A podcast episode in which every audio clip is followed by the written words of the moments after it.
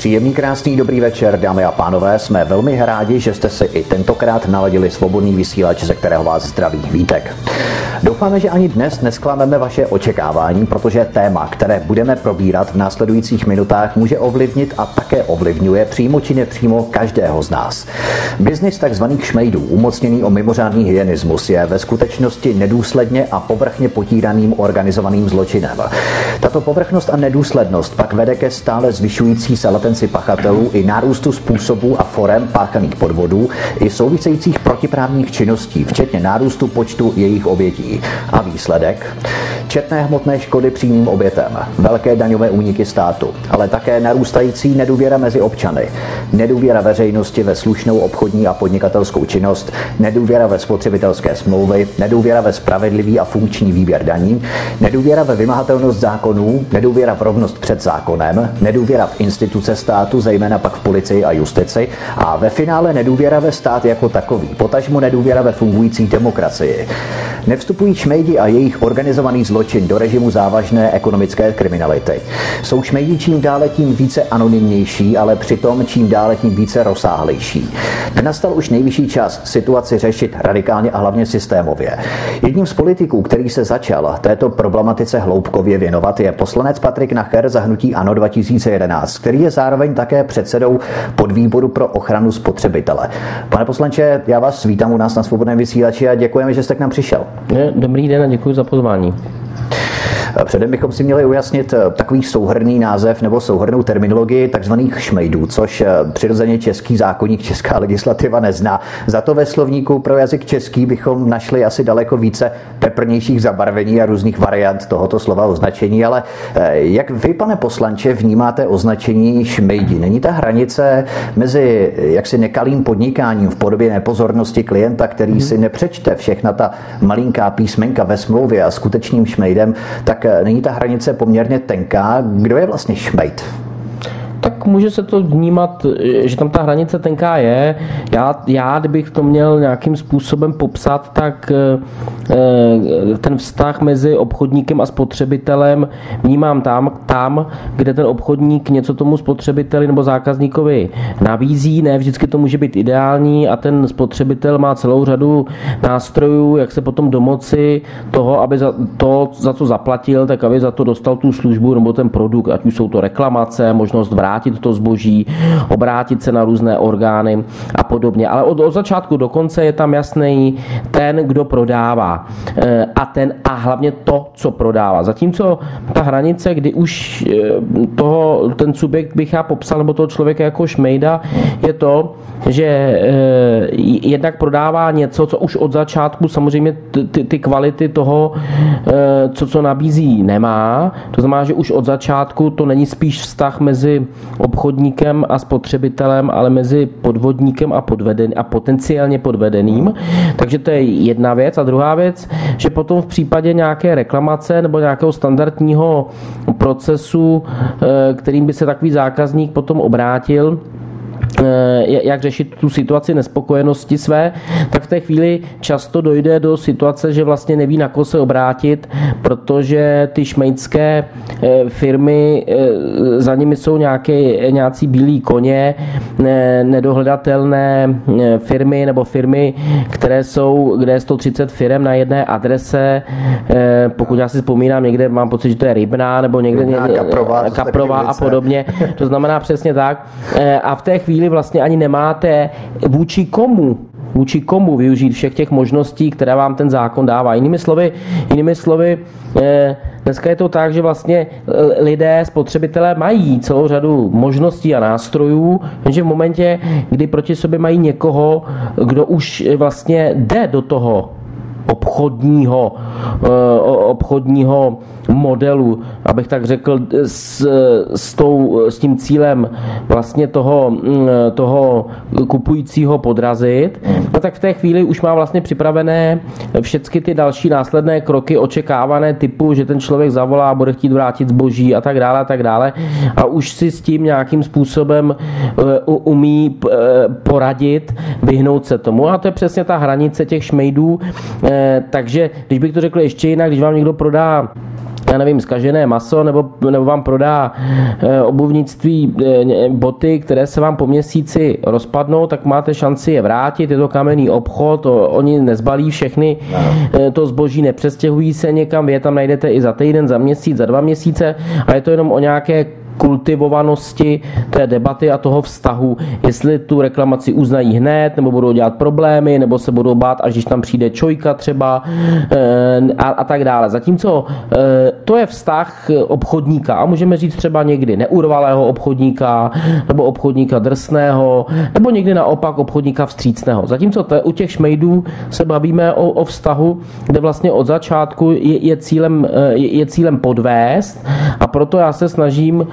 s kolegou, eh, který se na mě obrátil už při mém zvolení do, do sněmovny, což je Zbigněk Prousek, který je detektiv a lovec těch šmejdů, tak se snažíme vlastně přesvědčovat eh, všechny kolem sebe, aby jsme se na tyhle ty případy nedívali jako na standardní ochranu spotřebitele, protože to je v tomhle případě nedostačující, ale na vlastně jasný, jasný podvod. No a tady vlastně vám můžu říct, že my jsme včera byli u ministrině spravedlnosti a bavili jsme no, se o celé, o celé škále těch možných eh, řešení. Možná bych na to navázal právě v souvislosti s trestním zákonníkem, protože podle paragrafu 129 trestního zákonníku organizovaná zločinecká skupina je společenstvím více osob s vnitřní organizační strukturou, s rozdělením funkcí a dělbou činností, která je zaměřena na soustavné páchání úmyslné trestné činnosti. Toto je organizovaný zločin, můžeme pod něj zahrnout zahrnout i biznis takzvaných šmejdů, že se jedná o organizovanou záležitost, kterou je nutné posuzovat právě komplexně z tohoto titulu. E, že to není osamocené případy, ale je to. Já nejsem, nejsem právník a nejsem odborník přes uh, trestní právo, nicméně v těch případech, kdy skutečně někdo si zakládá firmu, a, a to, to mě na tom rozčiluje, že někdo si zakládá firmu už s tou vidinou, Jasně. že ví, že on je skutečným hybatelem té situace, ale v zásadě eh, za pár korun eh, oficiálně tam v té firmě vystupuje někdo jiný. Když někdo si zakládá firmu, kterou přeměnovává, protože před měsícem nějakou jinou firmu musel ukončit tu činnost a podobně, tak přece eh, a to, a to si myslím, že ty, ty lidi zlobí, že to jsou přece jasné známky toho, že, že se jedná o neseriózní záležitost. Já celkem často, taková malá odbočka, eh, že tady je prostor časový, eh, já celkem často když něko, s někým se znám 15-20 let a potkáme se po deseti letech a já mu dávám číslo na můj mobil, tak on se diví, že mám furt to samé číslo. A já říkám, že ten, kdo nic jako eh, ne, nespáchal a, a nemá někde někoho, kdo ho hledá, nahání a podobně, tak nemá důvod měnit čísla. Tak jsem si při té příležitosti teďka na to vzpomněl. Prostě ten, kdo má fiktivní adresu sídla, nebo ten, kdo mění názvy těch firm, nebo ten, eh, kdo tam má eh, nastrčené figury, které evidentně prostě evidentně nemají s tím biznesem nic společného, tak, tak zcela jednoznačně a viditelně má co skrývat. A já nerozumím tomu, my jsme se včera dozvěděli, že vlastně ten paragraf 253, tuším, že to je, eh, to, to je poškozování spotřebitele, eh, tak, že byli obžalování za poslední tři roky eh, bylo obžalováno 8 šmejdů, což mně přijde v rozporu s tou šíří toho šmejdského biznisu. Takže buď e, jsou oni chytáni pod jiným paragrafem, například e, trestný čin podvodu, e, nebo právě chytáni prostě nejsou a pak je potřeba se ptát, e, jak je tohle možné je takové pabírkování, spíše izolované případy, než aby se to právě posuzovalo jednoznačně právě komplexně, ten problém jako celek. Ale pojďme se tomuto problému věnovat eh, trochu obšírněji. Já jenom podotýkám, že ještě v reminiscenci na to, co jste říkal před chviličkou, tak eh, uvidíme za 20 let, eh, až se třeba spolu setkáme, tak zde budete mít pořád to stejné číslo. Já ho mít budu, já ho mám také dlouho, takže uvidíme. Ale jak si vysvětlujete historii onoho biznesu, takzvaných šmejdů? Protože šmejdi totiž devastují naší společnost českou ekonomiku českou společnost už od roku 2009 zhruba. Vajvoko, ano. Eh, proč se podle vás eh, podvodníkům tohoto typu, tohoto ražení u nás tak dobře a tak dlouho dařilo? A jak je vidět a jak si ještě ukážeme, tak stále daří? Nevím, já, mě to, mě to samotného, musím říct, rozčiluje. Podle mě je to o tom, že my jsme jednak eh, země, která jde ode zdi ke zdi, to znamená, že před rokem 89 tady byla celá řada věcí, aktivit, svobod zakázána, utlumována aktivita lidí a naopak po roce 89 jdeme zase na, na, na ten druhý extrém. Vůbec, se může podnikat úplně ve všem. Že, že se může podnikat ve, ve všem každý, že, že prostě svoboda rovná se anarchie. No, no, no a tak dále. To znamená, že to je jako takový klondike bez pravidel a pak v tom samozřejmě ten člověk, který e, chce něco takového podobného páchat, tak se v tom pohybuje jako ryba ve vodě. To je jednak. A druhá, co mě napadá ještě, a zase řeknu nějaký jiný příklad, aby to bylo takové živější, e, je, že my jsme takový mistři světa, a shoduju se na tom s celou řadou lidí, kteří cestují po světě a jsou znalí a mohou porovnávat, eh, tak eh, my jsme mistři světa z toho, jak něco obcházet. Jak eh, si najít nějakou kličku v zákoně, jedno slovíčko, řáde, čárku, dvojtečku, spojku a podobně, kde ten, pak ten výklad nějakým právním purismem je, je úplně jiný a tak dále. Jinými slovy, výsledkem potom je, že ty zákony bobtnají, protože se snaží zákonodárci, včetně mě, což mě samozřejmě štve, eh, eh, snaží vtělovat do těch norem vlastně téměř všechno a byť dopředu víme, že nemůžeme podchytit všechny situace, které ten život přináší a potom výsledkem je, že z toho je ještě větší guláš a prales, kterém si vyznají ti, kteří eh, od začátku směřují zase a jsme zase u těch šmejdů to nějakým způsobem obejít. A takže to jsou podle mě dva důvody a ten konkrétní příklad, který bych dal, že já, ať jsem abstinent, ať jsem abstinent a nepiju celý život, nepiju, tak jsem liberálně smýšlející člověk, takže já bych e, třeba povolil, e, povolil mm, e, u, určitě u cyklistů nebo u vodáků 0,5%, 0,5 promile, pardon. E, nicméně jediné, říkám, spíš jsem pro, e, ale jediné, co mě trošičku ještě jakoby, eh, trochu eh, jako znejišťuje, je právě to, že prostě když je to v Rakousku 0,5 nebo v Itálii nebo někde, tak to je fakt 0,5 a když je to 0,53, tak už prostě následuje tvrdý trest.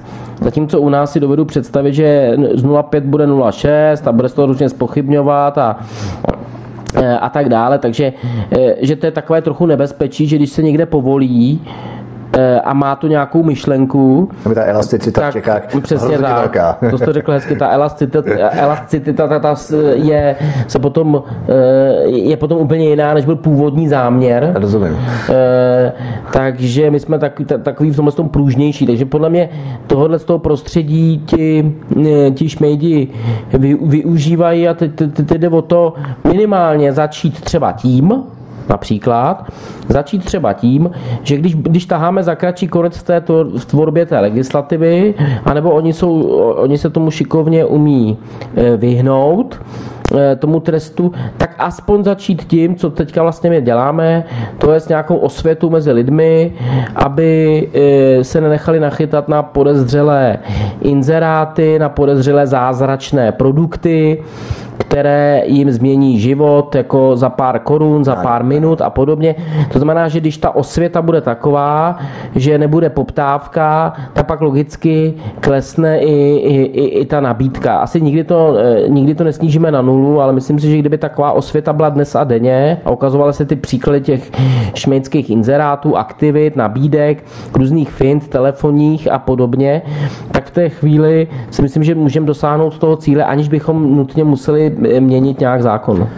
Já bych jenom možná doplnil k té elasticitě, jak jsme na ní poukazovali, tak ono to je možná v národním, řekněme, generačním genofondu jo, Čechů, protože vemte si, že my jsme 300 let byli porobeným národem pod Rakouskem, Uherskem, potom nacistická německá třetí říše, potom 40 let sovětský svaz, teď Evropská unie různá nařízení a příkazy, rozkazy a zákazy a tak dále. Takže my máme v podstatě, to je takový národní sport, nějakým způsobem umět obcházet právě, když eh, si nemůžeme dovolit, jak si být svébytným a sobě soběstačným národem, co se týče naší suverenity, no tak eh, co, co jiného nás bývá zase na druhou stranu. Akorát to nesmíme přenášet eh, vůči nám, eh, jak si českým občanům. Jo? To je zase věc jiná trošku. Hmm. No to jste to popsal, tady nemám co, co doplnit. Prostě, Jasně, prostě ně, některé, chce, jo. jinými slovy, ně, někdy, když mi občané píšou, aby, aby jsme něco, co funguje v sousedních zemích, aby jsme to jenom překopírovali, tak já se marně snažím vysvětlovat, že tam to prostě funguje, že tam je nějaká jiná, jiná kultura, mentalita. jiné zvyklosti, ano, jiná mentalita.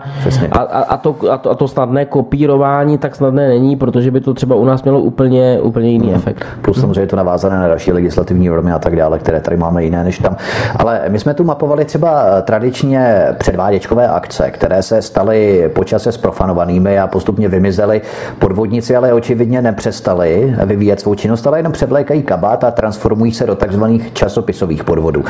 Na jedné straně Milan Chovanec z ČSSD veřejně blahořečil o knize Šmejdi, ale jím řízená policie dříve Chovancem, nyní Hamáčkem se zrovna jako služba veřejnosti neosvědčila a nepředvedla. Soudě podle počtu obětí šmejdího biznesu evidentně je tento organizovaný zločin vůbec nepálí, takže co se podle vás stalo? Selhal stát, respektive jeho nástroje státní moci, selhala justice, státní zastupitelství, které má chránit veřejný zájem, nebo selhala policie, když jsem tu na začátku poukazoval na nedůvěru veřejnosti ve stát, který má chránit zájmy lidí, nikoli být tak dlouho schovývavým právě k těmto šmejdům, kteří tu nerušeně organizovaně působí přes 10 let. S výjimkou nějakých těch pár případů, těch osm, což je spíše paběrkování, jak jste naznačil, než eh, jaksi systémový boj. A lidé mají potom logicky pocit, že stát touto schovývavostí chrání spíše zájmy šmejdů než občanů. Takže když chceme se šmejdy bojovat, eh, měli bychom si umět analyzovat, jaká část státní zprávy selhala.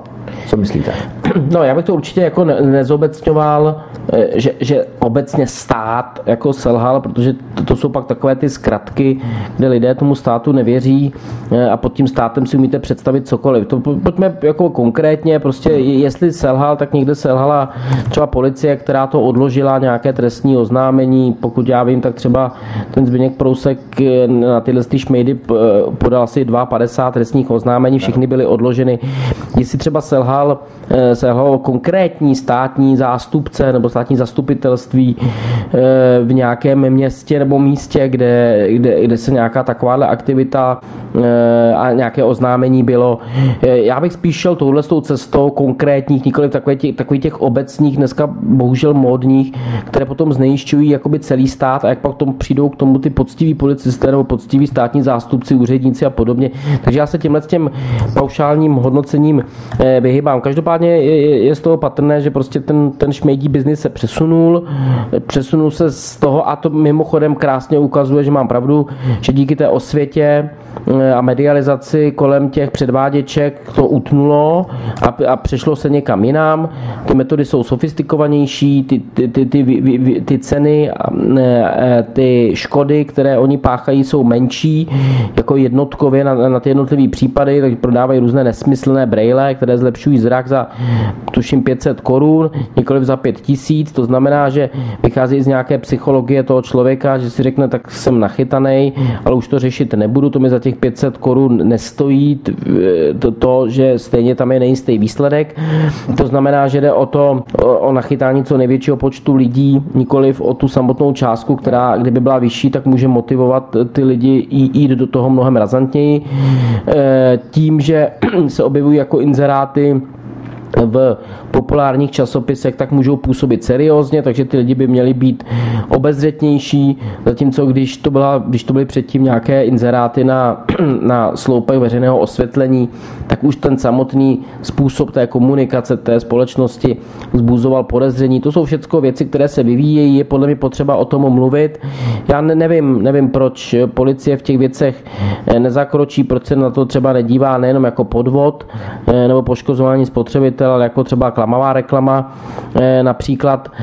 Nevím, to, to jsme my teďka začali řešit s ministerstvem spravedlnosti. Určitě stojí za to udělat nějaký, nevím, třeba metodický pokyn, jak se na tyhle ty případy dívat, více do toho zapojit čojku, propojit čojku víc s orgány činnými trestním řízení, protože dneska se často stává, že že vlastně ten občan se může s věcma, které jsou podobného charakteru, obracet na různé eh, orgány k tomu určené, třeba energetický regulační úřad, když přijde nějaký šmejd, který jim podstrčí nějakou smlouvu nového dodavatele energie, ale v momentě, kdy už to třeba spojí s prodejem nějakých těch nesmyslných žárovek, eh, nebo, to, nebo dojde k aukci eh, toho dodavatele, nikoli přímo výběr toho dodavatele, tak už to zase spadá pod čojku, takže ono pak pro ty lidi je taková deziluze, že to pinka jak ping-pong.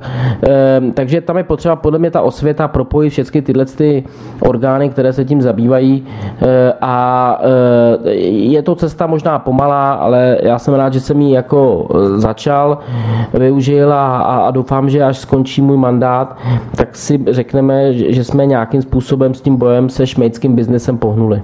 Si myslím, že jste jeden z mála politiků, který se tím začal zabývat skutečně razantně a velmi systematicky, systémově, tak to je lepší slovo.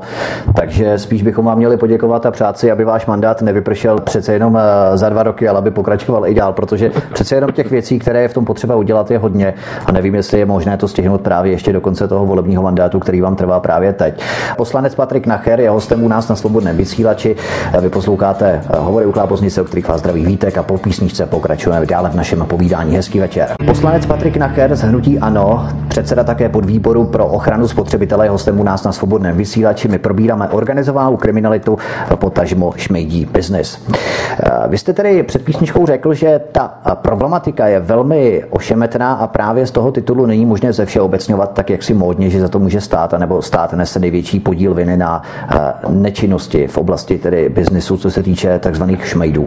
Ale víte, mně přijde, když se tu a tam vyskytne nějaký ten slušný policista nebo neskažený státní zástupce, který se rozhodne účinně zasáhnout. Oni schromáždí důkazy, provedou zatčení jedné nebo více osob, ale potom to předají justici, soudní mašinérii, která a to s oblibou soudy dělávají. Ten případ rozdělí, rozkouskují a ty jednotlivé části případu pošlou posuzovat jednotlivě a zvlášť na různá místa, oddělení. A dělají to taky třeba vyšetřovatelé, že případ organizované skupiny nějaké rozdělí, rozkouskují a dají ty jednotlivé části zvlášť vyšetřovat na různá oddělení. Ideálně něco v Aši, něco v Budějovicích, něco v Liberci, něco v Brně, něco v Ostravě, já to říkám tak ilustrativně.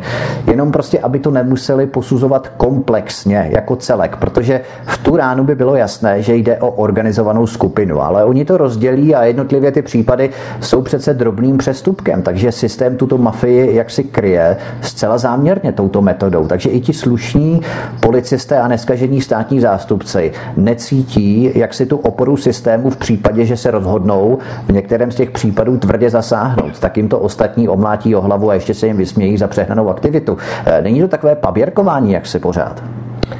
Tak nevím, to jste jako ve, ve velkém detailu, to abych musel vidět ty jednotlivé případy. Já jsem se o tom s, s panem Prouskem bavil, že takhle se to občas dělá, že to pak poslal někam na severní Moravu, kde právě měl e, trvalé bydliště ještě k tomu někde na úřadě jeden z těch bílých konňů a tím se to jako rozředilo. Hmm. Může to být jedna, jedna z těch cest. Eh, za mě tam je trochu problém i v tom, že vlastně ti pachatelé tam v zásadě nejsou vidět. To, to, ještě, to, to je ten problém. Jo? Takže nejen, že nevidí ten zákazník, který pak chce něco reklamovat, ale oni pak nevidí i ta státní zpráva, která potom jde. To znamená, že zatímco... A, a v tom je taky problém potom, ty volby toho řešení pro nás zákonodárce. Jo? Protože v momentě, kdy my třeba jenom tupě, tupě prostě zvedneme třeba pokuty a sankce, mm.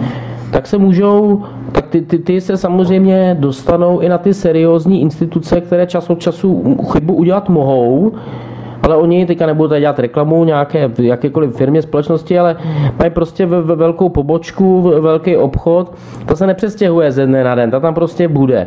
A teď eh, já v té chvíli mám najednou dilema, jestli jít cestou nějakého zpřísnění, které potom dopadne na ty seriózní, které také mohou čas od času udělat nějakou chybu a něco prostě nějakým způsobem poškodit, třeba nezaviněně, nechtěně toho, toho klienta, No a, a najednou ta pokuta s celou svojí razancí, ta vyšší pokuta, na ně dopadne. Zatímco na ty, kvůli kterým e, se ta pokuta zvyšovala a ten trest se zvyšoval, tak na ty to dál e, dopadat ne, ne, nebude, protože vlastně oni jsou skryti, protože oni už od začátku vědí, že dělají tuto věc, proto tam mají nastrkány osoby, které s tím nemají e, nic společného. Takže jsou rezistentní vůči tomu. Tak, jinými slovy, ono, ono i potom pro zodpovědného e, zákonodárce je to těžké, jo? protože má choutky prostě s tím jenom zatočit a zpřísnit, Jasně. A, a, ale pak vám najednou dojde, že to zpřísníte pro ty, kteří jsou dohledatelný a, a to, už je, to už je možno řešit dnes, ale nevyřeší to ty, kteří jsou nedohledatelní. Takže i kdyby tam prostě eh, potom ta eh, pokuta byla úplně kruciální, likvidující, no tak, eh, tak ty, ty, ty šmejdi často schováni za, za, za několikerými dveřmi a ploty, nevím, jak to popsat vizuálně, eh, tak se tomu budou smát, zatímco to pak může stát jako budoucnost některých firm jenom proto, že prostě něco udělali špatně a tomu se vyhnout eh, jakoby nemůžeme. Tam je ta, taková ta tenká hranice, linie, to je ta vaše první otázka, kde je, že my jsme tady psali, popisovali ty čistokrevné případy eh, jasného oddělení šmejdů od obchodníka člověka. Jo? Ale někde to může být skutečně eh, jakoby jenom obchodník třeba, který, který se nějakým dílem eh, eh, nějaké třeba náhody nebo neschopnosti nějakého zaměstnance dostal do nějakých problémů a nějaká likvidující pokuta může zlikvidovat fungující, fungující společnost. Jinými slovy, tady jako vysvětluju i to, že někdy ta opatření, která jsou pro člověka z ulice jako snadná, tak jim tam zpřísněte tresty, zatočte s nima a podobně, tak to tak snadné není, protože to potom v důsledku může dopadnout na ty, kvůli kterým se to nedělalo a na ty, kvůli kterým se ta změna, to zpřísnění dělalo, tak jsou dál nepostižitelný. To je, to je, to je, to je obecně tak, to je takový problém, takový popis a, a, já se to snažím jako svědomitě tohle dodržovat. Má hledat ta opatření, ale zároveň nepoškozovat e, ty seriózní, který taky občas můžou udělat nějakou chybu. Hmm. To znamená, že při tom posuzování je tam e, skutečně nutné zohlednit to subjektivní subjektivní hledisko, kdy pokud budeme trestat všichni úplně stejně, tak eh, to by mohlo potom rozhodovat počítač, automatizace. To bychom nemuseli dělat my jako člověk, který právě má tu vyšší přidanou hodnotu v podobě možnosti zohlednit právě to lidské hledisko, že opravdu tam byl nějaký zaměstnanec, který tomu podnikateli zavařil a ten podnikatel sám by to nikdy neudělal a tak dále. Ale eh, dnešní stav je jakousi epidemii šmejdího biznesu, nebo jak jste sám v rozhovoru pro jedny nejmenované noviny nedávno uvedl mor.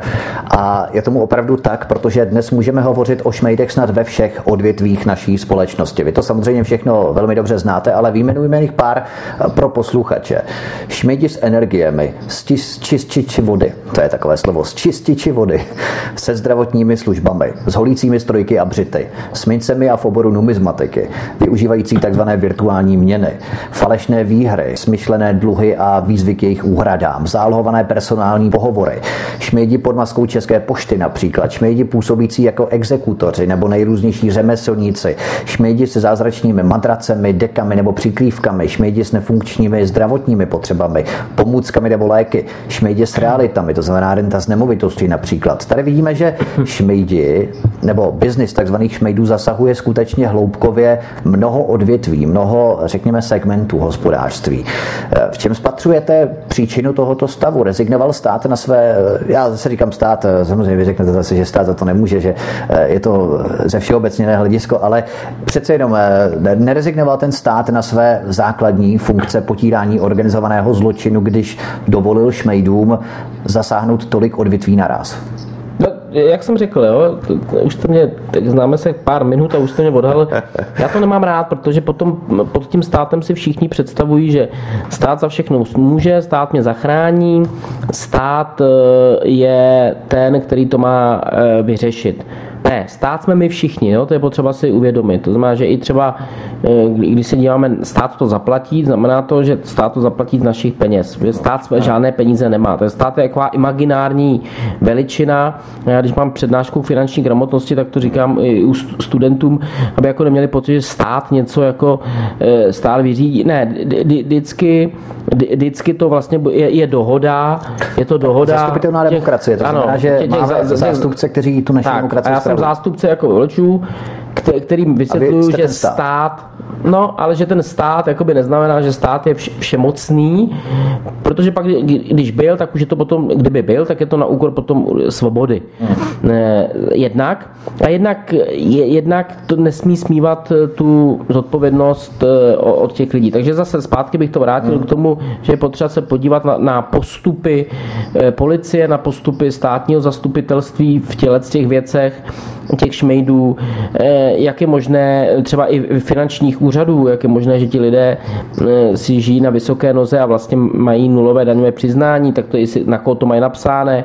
Prostě vlastně udělat tu práci, kterou já jsem viděl, kterou udělal ten Zbyněk Prousek, který má celého pavouka, navázané jednotlivé lidi a tak dále. A tam si myslím, že už potom při dnešních možnostech technologií, propojení online všeho, za sebe si myslím, že už pak není problém, když bude vůle, tak s těma informacemi, které já jsem třeba viděl u toho eh, Prouska, tak potom e, aspoň část té chobotnice e, chytit e, a e, nějak precedenčně e, potrestat, zveřejnit to, vidět, aby ty ostatní viděli, byli, e, byli trochu znejištění. Protože když nebudou znejištění, tak to budou zkoušet dál. To je ta jedna strana. Ta druhá strana je samozřejmě to, že lidé mají být obezřetní a jak říkám, kde není poptávka, není nabídka. Takže kdyby lidé si přečetli moji knížku eh, Konec finančních negramotů v Čechách, tak já už ještě předtím, než jsem dávno nevěděl, že půjdu do politiky, že se stanu poslancem, tak jsem popisoval všechny tyhle ty uh, různé věci a to je pět, 5-6 let zpátky, to, takže mezi tím se to ještě, ještě zprofesionalizovalo a, a zlepšilo, bohužel tedy.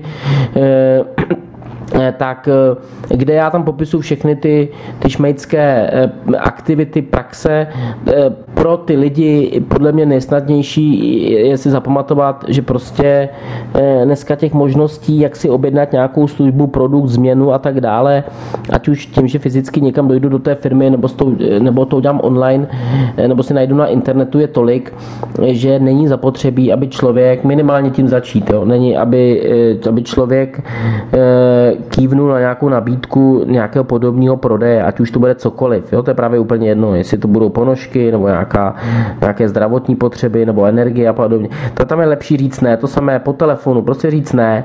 Jo, já zatím jsem nenarazil na případ, kdyby člověk řekl ne a pak by toho litoval, protože přišel o nějakou zázračnou možnost bohatnout nebo investovat. Jo. Já jsem zatím na něco takového nenarazil, vždycky na každé přednášce říkám, a když na něco na takového narazíte, tak mi to pošlete, ať se poučím.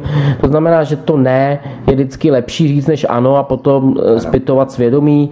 Eh, stejně tak jako reagovat na podivné inzeráty, jak jsem řekl, tam, kde to je podezřelé eh, dosáhnutí nějakého stavu změny k lepšímu toho člověka, zejména z hlediska zdravotního, velmi snadno, velmi eh, eh, levno, když to takhle řeknu, tak eh, spíš třeba bych doporučil vzít, když se jedná třeba o seniory, kteří se chtějí chytit nějaké naděje, tak takový inzerát vzít, jít, jít k doktorovi, kterému věří, nebo si to vyzkoušet u více doktorů a tak dále, zeptat, získat nějakou zpětnou vazbu, ale z 90%, já to nechci paušalizovat, jo, ale z 90% Eh, jsou to, jsou to nesmysly. Takže tam prostě víc zapojit ten zdravý selský rozum a, a, a nebýt slepě, slepě důvěřivý. A v momentě, kdy se to stane, no to pak se stane ta situace a je to úplně, je to jednoduché, jsou to kupecké počty. Já to vždycky říkám, jsou to kupecké počty. Jestliže někomu se vyplatí mít celostránkový inzerát výši několika desítek, možná set tisíc, takže v součtu milionu korun a, a nadále je tam dává, no tak musí mít tolik, eh, tolik jako zpětné vazby, takže tolik obchodních případů, aby mu, ty, aby, mu ty, aby mu se ty inzeráty vyplatily a pokračoval v tom dál. Takže eh, to, to je jednoduché. V případě, že by ti lidé na to prostě nereagovali eh, a, a, a používali zdravý selský rozum, no tak takhle udělají se dva, tři inzeráty, ten člověk skončí v mínusu a, a tím celý ten příběh končí. Takže já si myslím, že to má prostě dvě mince, něco může udělat stát, ale ne obecně, ale stát prostřednictvím těch orgánů, které jsou k tomu. A něco samozřejmě mohou udělat i, i občané samotní. Dám příklad. E, říkám, teď je to hůře rozpoznatelné, jo, ten podvod. Hůře, protože se tváří seriózně ta, ta, ta celá záležitost obchodní. Ale dřív to bylo přece tak, a i přesto se na to lidé nechali nachytat, že e, základní pravidlo je, že nikdo vám nedá nic zadarmo.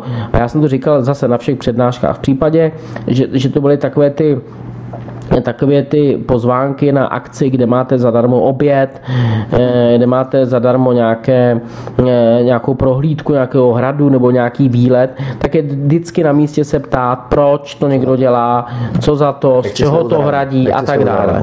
tak. A, a v té chvíli, když na to nebude reagovat, tak je to lepší, protože si myslím, že je lepší přijít o něco zadarmo, protože kdo ví, co zatím bylo, protože to prostě není normální, není to obvykle, pokud to není nějaký výlet s nějakou nadací, která chce pomáhat nějakým konkrétním lidem, konkrétním třeba seniorům a podobně, tak je to, něco, je to někde organizované. Je to, já říkám, nechci, já nechci ty věci paušalizovat, ale prostě obecně, když je něco zadarmo, tak by člověk měl být na pozoru. A i přesto přesto celá řada eh, lidí, zejména toho staršího věku, se na to nechali nachytat, jeli na nějaké vejlety, kde sice měli zadarmo a pak je tam někde zavřeli a nutili jim nějaké nesmysly. Tak teď se to posunulo, teď už to jako zadarmo, už tam není tohle to lákadlo, které bylo takové primitivní, ty lákadla jsou jiná, ale myslím si, že když člověk se trošičku nad tím zamyslí, tak to rozpoznatelné je, takže já bych takhle vyzval, aby všichni si na tohle dávali větší pozor a potom tahle souhra větší obezřetnosti a větší aktivity na straně policie, státních zastupitelství a všech orgánů k tomu činných, tak eh, může mít nějaký výsledek. To se vás chci právě zeptat. Co říkáte na to, že ve všech případech takzvaní šmejdi ke své činnosti stále častěji a bez jakýchkoliv překážek v podstatě využívají veřejné sdělovací prostředky. To je internet, tištěné noviny a časopisy, oficiální telefonní linky a nebo i televizní, případně rozhlasové vysílání, což považuji za mimořádně nebezpečně alarmující. Jak toto pronikání organizovaných skupin takzvaných šmejdů do médií vnímáte vy? O čem to vypovídá? Nepodílejí se právě i tato média s tím vědomím, že otiskují podobné inzeráty, které už eh, jaksi jsou na úrovni, eh, zastupují často nějaké celebrity a tak dále, tak i eh, vlastně z toho titulu oni se podílejí s nějakým vědomím na dopomáhání nebo spolupodílení se na tomto trestném činu. Já si myslím, že tam je potřeba, aby aktivněji se vystupovalo z hlediska nějaké kontroly nekalé reklamy nebo zavádějící reklamy. Eh, dneska je módní v rámci politické korektnosti třeba sledovat sexistické reklamy, které často potom eh, je tlak na toho zadavatele, aby to stahnul, tak v tomhle tom případě to právě na první pohled tak vidět není, eh, ale je, je potřeba tu osvětu táhnout i tímto směrem, aby, aby bylo jasně, aby i ty média jasně dali najevo, že nechtějí tyhle ty prostředky od, od těchto skupin, Eh, ale já bych to jakoby nezazlíval, nezazlíval, nezazlíval jakoby vysloveně jakoby těm médiím. Je potřeba tu osvětu prostě dělat, eh, umět to oddělit. A proto říkám, tam nějaká paušalizace nebo generalizace je hrozně nebezpečná, protože potom s vaničkou vylejete i dítě a pak najednou řeknete a, a všechny reklamy, které jsou třeba na, já nevím, na nějaké přípravky, doplňky stravy a podobně jsou nesmysly a nejenom tím poškodíte někoho, kdo třeba eh, opravdu vyrábí nějaké, eh, nějaké věci, eh, vitamínové doplňky a tak dále. Nechlubí se tím, že vám to, že vám to o 300% změní zrak nebo sluch a podobně a, a najednou by byl postižen. No, to znamená, v těchto věcech vždycky je potřeba zase jako opatrnosti a té osvěty, upozorňování, což mimochodem pan Prousek jako dělá, dělá si screenshoty z těchto podivných inzerátů, posílá to eh, na ministerstvo spravedlnosti, ministerstvo průmyslu a podobně, eh, na Čojku a tak dále, na, na různé orgány. To znamená, je potřeba takovouhle tou pravenčí prací eh, se tím probí, prodírat dál a dál. Poslanec Patrik Nacher je hostem u nás na Svobodném vysílači. Vy posloucháte hovory u Kláboznice, o kterých vás zdraví vítek a po písničce pokračujeme dále v našem povídání. Hezký večer. Poslanec Patrik Nacher z Hnutí Ano, předseda také podvýboru pro ochranu spotřebitele, hostem u nás na Svobodném vysílači. My probíráme organizovanou kriminalitu, potažmo šmejdí business. My jsme mluvili samozřejmě o médiích eh, jako takových. Na začátku jsme si vykreslili určitou tenkou hranici, tenkou linii mezi podvodníkem a šmejdem a mezi, řekněme, bezúhonným obchodníkem a tak dále. Eh, šmejdi nemusí vypadat eh, při prvním telefonátu jako šmejdi, protože nejenom v médiích, ale hlavně o telefonátech jsme se tu také bavili, že v rámci i telefonátů se vyskytují šmejdi šmejdi, ale oni nemusí vypadat při první schůzce jako šmejdi nebo při prvním telefonátu jako šmejdi. Provedou s námi nějaký krátký nevinný průzkum a už se právě začínáme zaplétat do jejich sítí v rámci těch běžných praktik šmejdů, jejich celá škála. To je takový ten klasický běžný trik, kdy se lidé zavážou k odběru dalšího a dalšího zboží nebo dárků, poukazů, jenom prostě samotným přijetím toho dárku, takže nedávat telefonický adresu ani když nám přijde nečekaná zásilka, tak ji nepřevzít, protože to už dnes stačí. Co je to ale u nás eh, za zákony, kdy ani nic nepodepíšeme? Stačí říct ano, a teď nemyslím u voleb, u jednoho konkrétního hnutí, ale u telefonických rozhovorů jsme stále, jo. E, stačí říct ano a už se k něčemu zavážeme. Lidé si totiž myslí, že když nic nepodepíšou, tak po nich nikdo nemůže nic vymáhat. Ale jak tady vidíme četných řadů v praxe, není tomu tak. Eh, mně se zdá, že už jsme skutečně v nějakém kocourkově, kde zákony hrají opravdu ve prospěch těch šmejdů, protože místo toho, aby primárně chránili občany před podobnými triky. Samozřejmě člověk musí mít eh, nějaké základní právní právní vědomí, stejně jako finanční gramotnost, jak jste o tom mluvil. Jo? Taky právní vědomí stát nemůže hrát roli jakési chůvy, která bude občana vodit e, pořád za ručičku a pořád mu říkat tohle nedělej, tohle nesmíš, tohle bys neměl a tak dále. Ale prostě jsou určité hranice, určité mantinely, které tvoří náš podpis nějaké smlouvě. Jo? A ten pokud není, tak ale i tak po nás šmejdi mohou vymáhat zaplacení čeho si, co jsme si jednak ani neobjednali a na co jsme ani nepodepsali. Prostě jsme jenom do telefonu řekli ano. Tak eh, to už se mi zdá opravdu jako opravdu přehnané, nemyslíte? V rámci té, těch zákonů, které tady panují v České republice. Když tady tedy hovoříme o tom státu, aby jsme to nevšeobecňovali, ale prostě tady se tomu ze všeobecní prostě neubráníme.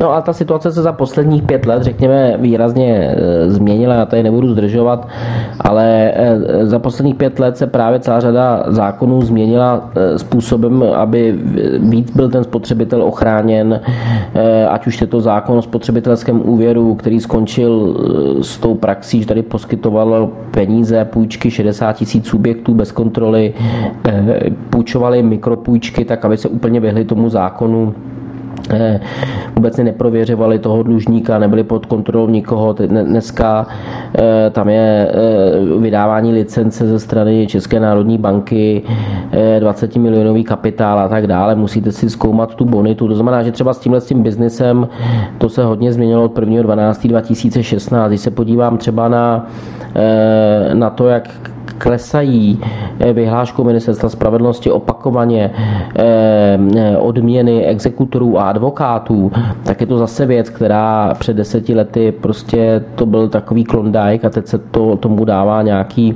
nějaká štábní kultura, stejně tak jako třeba insolvenční takzvaný zákon, který skončil s tou praxí, eh, kdy insolvenční návrh vám tady mohl sepsat kdokoliv, bez právního vzdělání, vy jste zaplatili dopředu a na mě se obrátila klientka, která dokonce zaplatila svého času před čtyřmi lety nějakých 50 tisíc, úplně nesmysl. Eh, dneska je to limitováno čtyřmi tisíci, mohou to dělat jenom právně vzdělaní mm, eh, občané nebo lidé nebo subjekty, které mají eh, osvědčení od ministerstva spravedlnosti, je to limitováno 4 tisíci a platí se to až po schválení ze strany insolvenčního soudu. To znamená, teď máme za sebou novelu insolvenčního zákona, který to zjemňuje pro ty seriózní a zodpovědné dlužníky, kteří chtějí vyřešit tu situaci a jak si berou ten benefit Eh, toho restartu ze strany té společnosti, možnost se odlužit. Takže eh, tě, těch věcí, které, se, které tady se změnily, je celá řada. V některých městech se zakázal ten podobný prodej.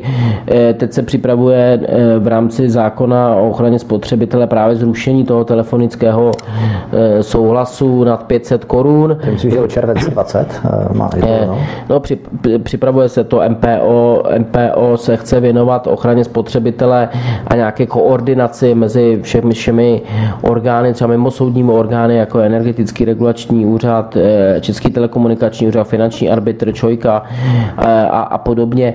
To znamená, že ty věci se tady výrazně, výrazně změnily z hlediska, jak jsme řekli, toho státu, jo, toho státu.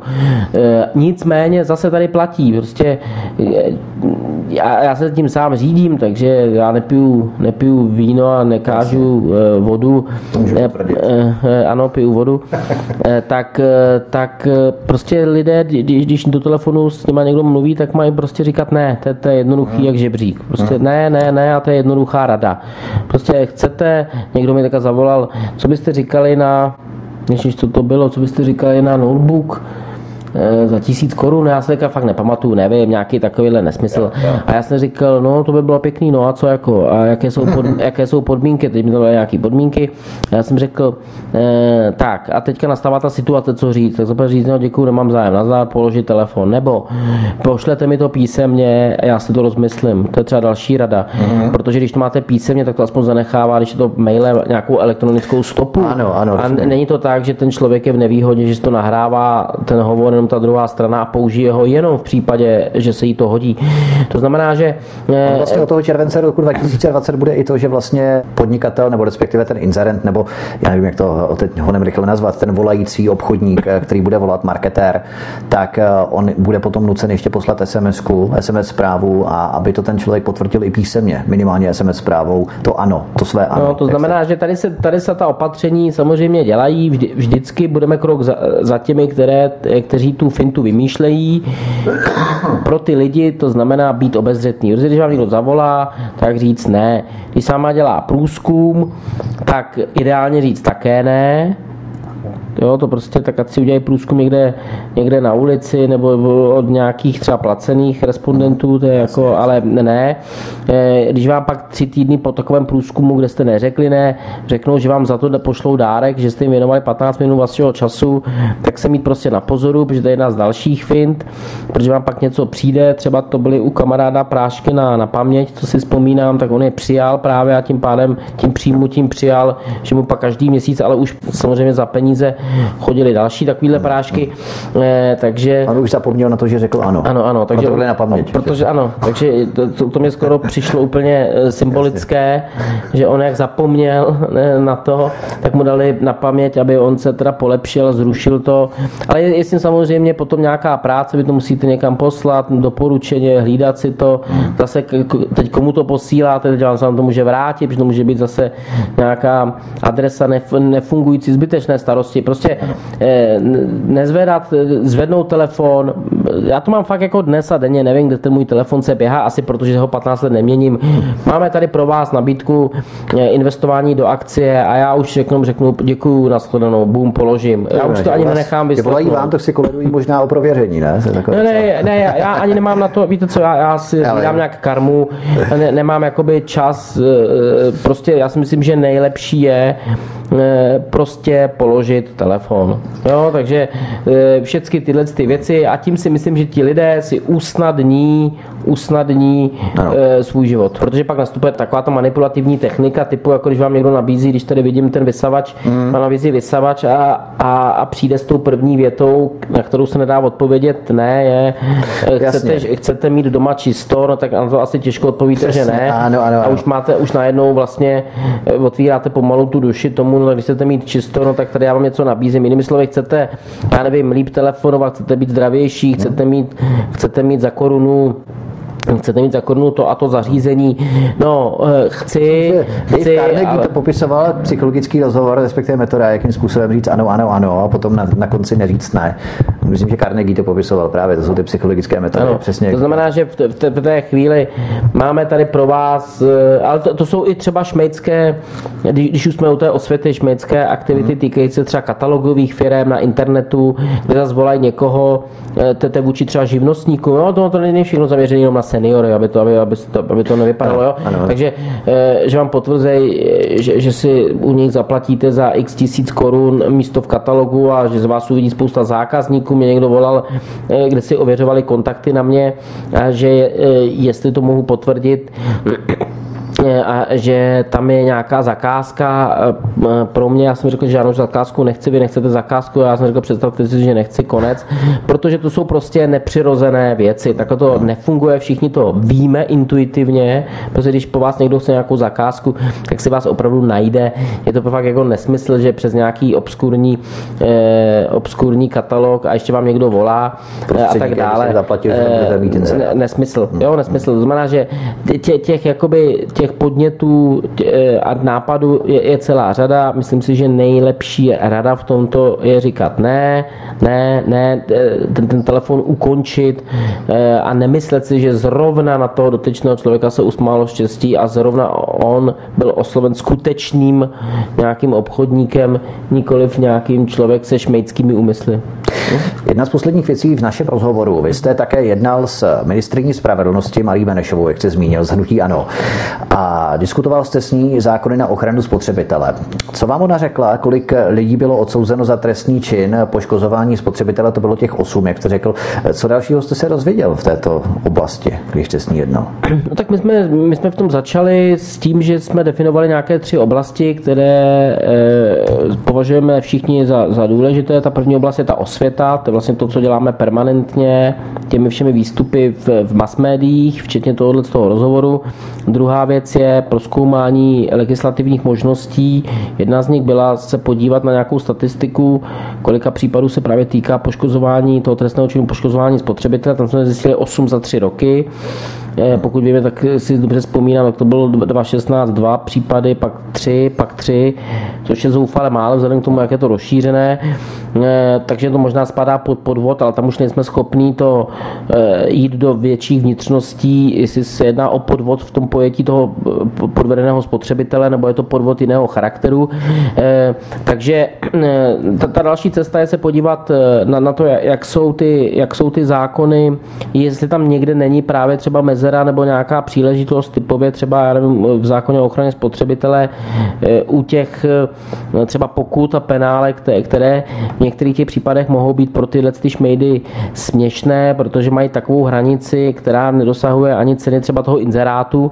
To znamená, že pak ten šmejd samozřejmě to rád zaplatí, protože jeho investice byla inzerát a když k tomu zaplatí pokutu ve výši 10% ceny té inzerátu, tak to pro něj není, tak je to pro něj na úrovni, řekněme, té poskytnuté slevy. E, když to vemu takhle, to znamená, že se třeba zaměřit i tímto směrem, nějaké lepší propojení a nějaká větší koordinace třeba, třeba prostřednictvím MPO, Ministerstva průmyslu a obchodu, pokud jde o ty pro spotřebitelské aktivity, tak aby, aby to mělo nějaký jeden uzlový bod, e, větší a třeba lepší propojení e, České obchodní inspekce ve vztahu k typizovaným právě těm, těm podvodným jednáním, ve vztahu k orgánům činným v trestním řízení, protože tam se obrací celá řada Eh, spotřebitelů na čojku a ta čojka by vlastně mohla jakoby metodicky prostě potom vést a, a informace předávat policie, státnímu zastupitelství v momentě, kdy ty případy jsou jako přes kopírák. Takže my jsme šli opravdu, o, jak se říká, o tašách tatrám, zkoumali jsme to, e, dali jsme si nějaké další věci, úkoly, e, co v této věci, co v této věci řešit. Každopádně já za mě to téma těch šmejdů nechci nechat usnout, protože to beru jako nějakou podkapitolu ochrany spotřebitele, být z jiného úhlu pohledu, protože to právě není spotřebitel, je to podvedený Eh, ale je potřeba se tím zabývat a už jenom to, že se o tom bavíme a co nejvíc lidí eh, vlastně bude vědět, že všem podobným prodejcům mají říkat ne, všem telefonujícím mají říkat ne, tak kdyby to všichni dělali, tak si myslím, že vyřešíme, vyřešíme velkou část a když my k tomu ještě dodáme nějakou patřičnou, smysluplnou změnu, ať už to bude přímo legislativa nebo nějaká podzákonná norma, třeba nějaký metodický pokyn, Eh, tak, eh, tak tím lépe. V celé problematice biznisu tzv. šmejdů musíme dříve či později dospět k položení jedné ze zásadních otázek a to, kde a u koho končí inkasované peníze. U některých inzerátů máme indikátory poukazující na peníze proudící na Panamské ostrovy, ale jako vždy i tady stopa končí. Takže máte vy nějaké informace, konkrétní informace, kde a u koho končí peníze z této trestné činnosti? Ne, nemám takhle hluboce. Já jsem se k tomu, eh, k tomu nedostal a myslím si, že to ani politikovi jako nepřísluší. Eh, to už je skutečně na, na orgánech činných v, v trestním, eh, trestním řízení a v zásadě mě, mě jde o to, aby těchto aktivit tady bylo co nejméně, aby bylo co nejméně těch nachytaných. Na druhou stranu já vnímám aspekt, jeden aspekt, který bych tady chtěl zmínit, že jsem ho dosud nezmínil, a to je že samozřejmě někdy to můžou být hraběcí rady, protože není možné žít celý život permanentně 24 hodin ve stresu eh, a v permanentní obezřetnosti, že kdokoliv eh, zazvoní, tak pomalu nevěřit ani pošťačce, co mi přinese dopis. Eh, tomu já rozumím. Na druhou stranu furt mi přijde lepší být obezřetnější, ne, ne, ne, než věřit, že zrovna na mě jsou málo štěstí, ale rozumím tomu a říkám, musí to jít ruku v ruce. Prostě lidé, lidé musí být opatrní na straně jedné a na straně druhé musí ty, ty, ty patřičné orgány eh, konat i přesto, že to je sofistikovaná záležitost, která vede přes Panenské ostrovy a někdo ví přes jaké jiné ostrovy. I běžnému lajkovi je jasné, že tímto biznesem takzvaných šmejdů protékají miliony a pravděpodobně spíš miliardy korun. Máte nějaké informace nebo můžete nám prozradit současné, po případě připravované nebo zamýšlené aktivní angažma eh, finanční zprávy? To je otázka na finanční zprávu. Já do toho ingerovat eh, nechci, jak jsem řekl na začátku, musí to být soulad všech. To znamená, musí se v tom angažovat policie, státní zastupitelství musí mít patřičné informace, musí třeba získat eh, a využívat nějaké zkušeností třeba České obchodní inspekce, která se v tom pohybuje dnes a denně.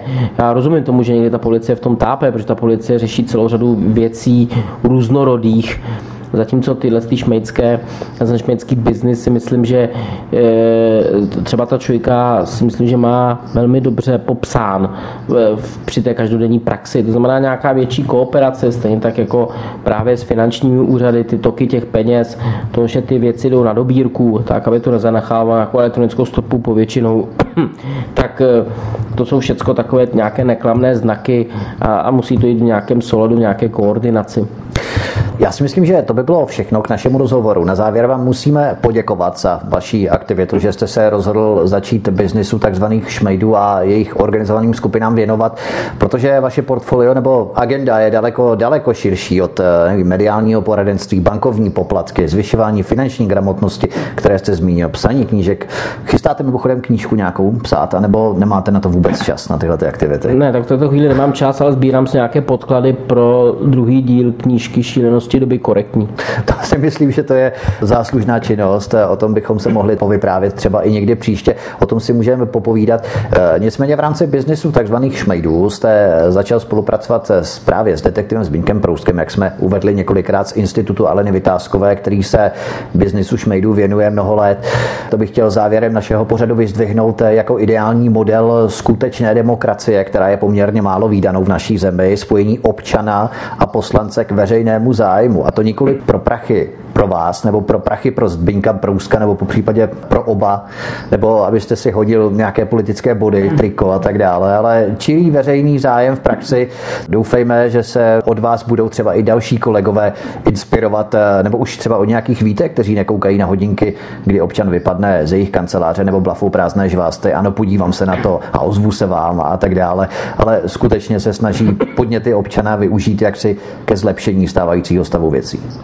Nevím, já nebudu hodnotit kolegy, to ať hodnotí e, občané a voliči, já se prostě tam snažím, když už tam jsem, tak to dělat maximum, dokud tu příležitost mít budu, dokud, když budu mít pocit, že to je k ničemu, tak, ta, tak tam nebudu, protože, eh, protože ty, já ty věci umím dělat buď naplno, nebo vůbec, takže já nic jakoby mezi tím, tak když mám tady příležitost, ať už jde o ochranu spotřebitele, tak já velmi aktivně spolupracuju nejenom se Zbeníkem Prouskem, ale i třeba s těmi spotřebitelskými organizacemi, jako já nevím, člověk tísní D-test a podobně, protože žádný ten politik samozřejmě není odborník na všechna témata a i na tu, na tu svoji odbornost potřebuje mít nějaké zázemí. To znamená, to by mělo být eh, nedílnou součástí práce každého poslance, eh, ať si každý sáhne do svědomí, jestli to dělá nebo ne. Já tady nejsem soudce ani moralista, abych Jasně. to hodnotil. Nejste takový ten eh, politik, který využívá funkci jenom, aby si někde pěkně zašil a bral peníze, inkasoval peníze, tak nějak to tam doklepal do konce toho volebního mandátu. To není váš případ.